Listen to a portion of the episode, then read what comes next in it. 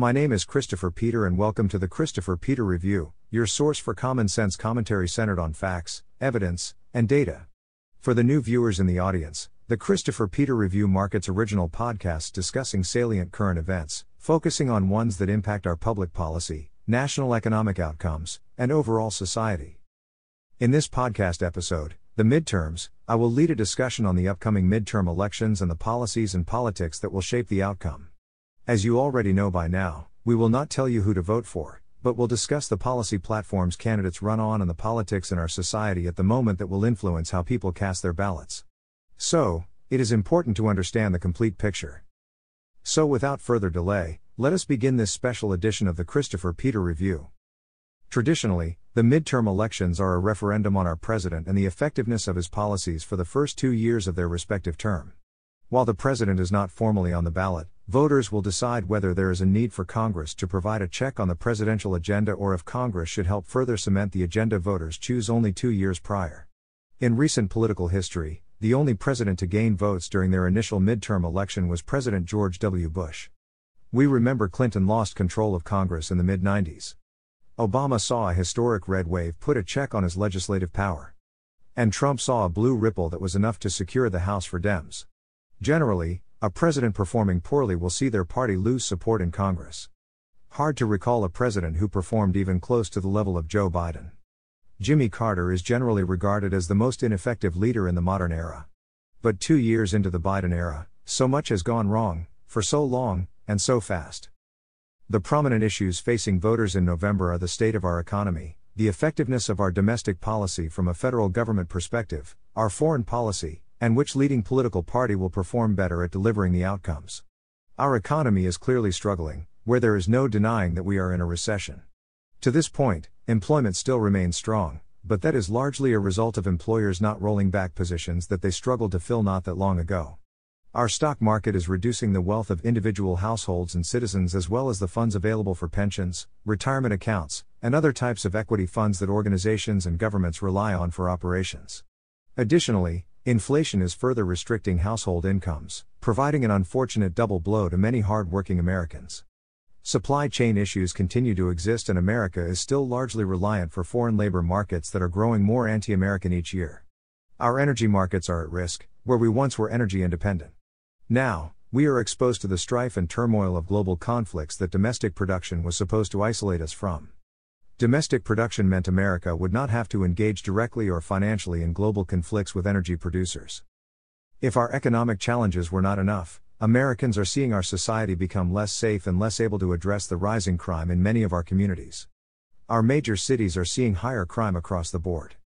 And elected officials struggle to balance the need to restore order while remaining loyal to pledges to fringe groups. Immigration crimes are proving unsustainable as many proponents of sanctuary cities are now raising the white flag, as migrants are entering communities and draining resources meant for tax paying citizens.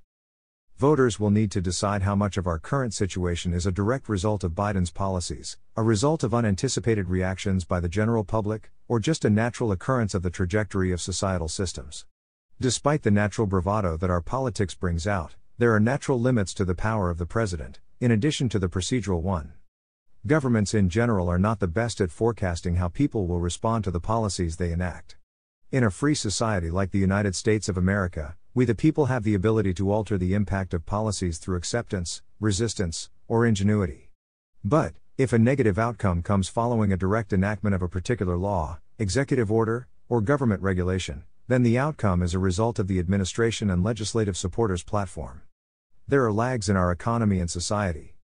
Implementation lags are one between the passage of policy and when they actually take effect, and impact lags, which are periods between when the policy went into effect and when it circulated through the economy or society to have a real effect.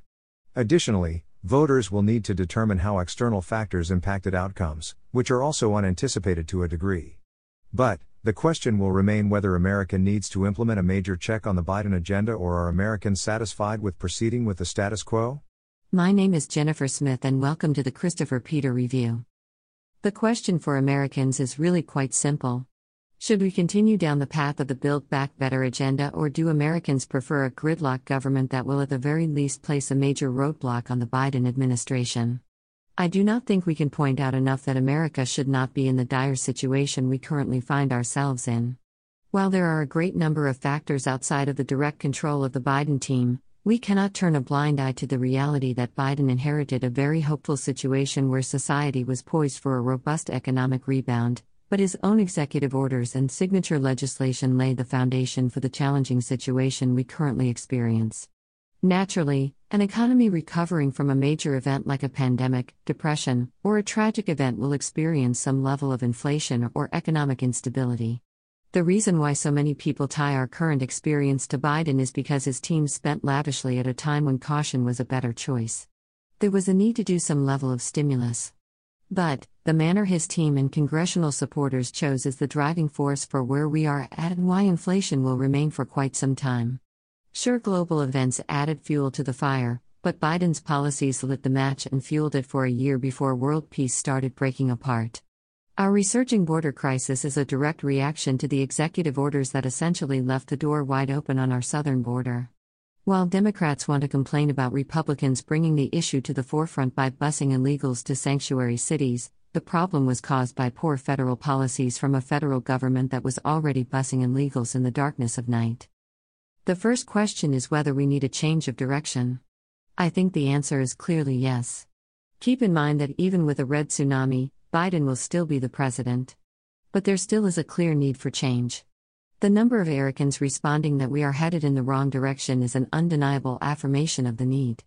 Now, we must ask ourselves who is best suited to initiate the policies that will improve our outcomes.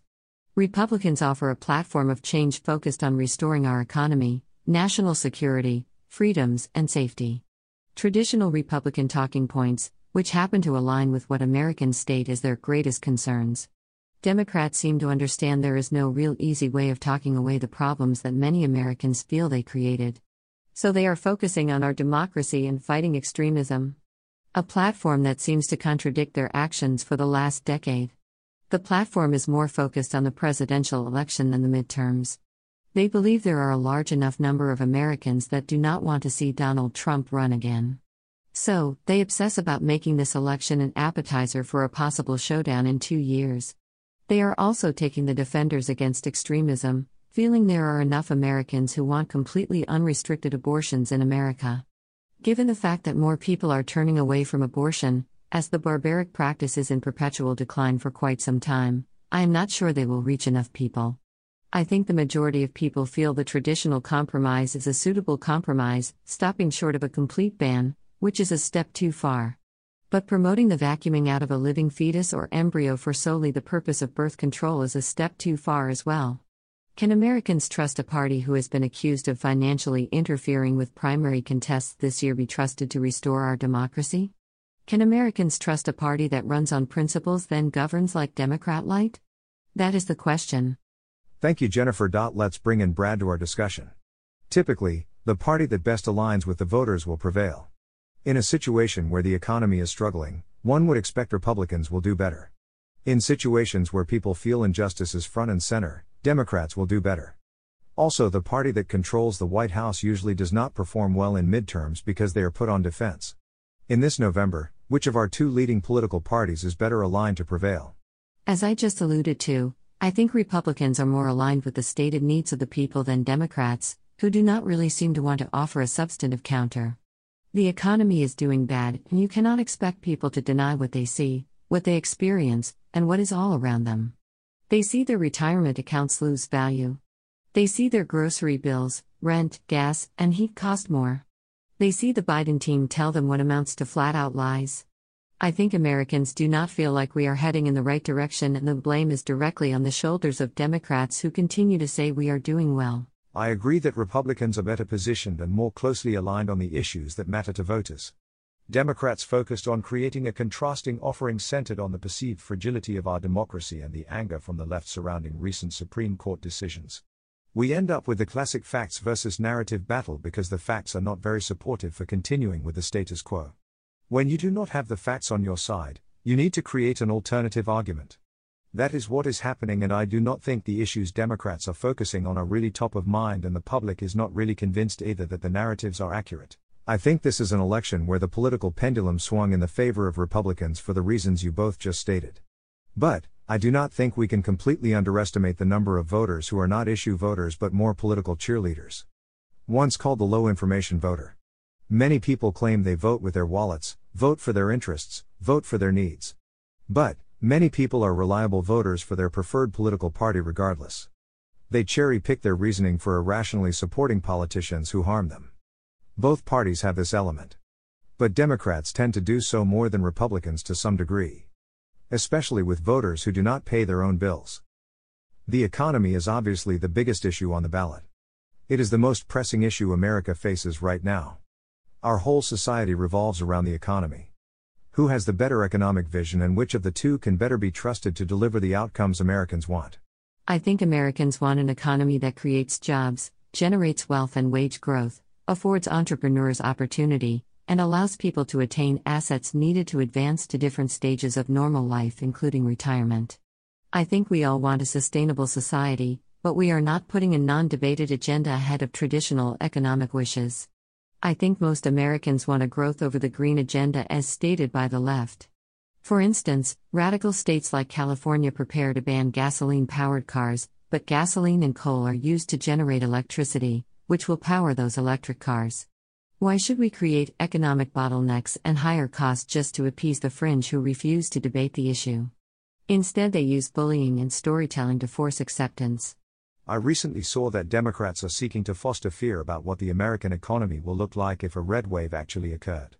We must question whether they are fully aware that our economy is not well. Our economic outcomes are not optimal. The trajectory of the current situation is not towards hope but recessionary conditions. The situation speaks for itself. There is no argument that can articulate a real reason to double down on failure.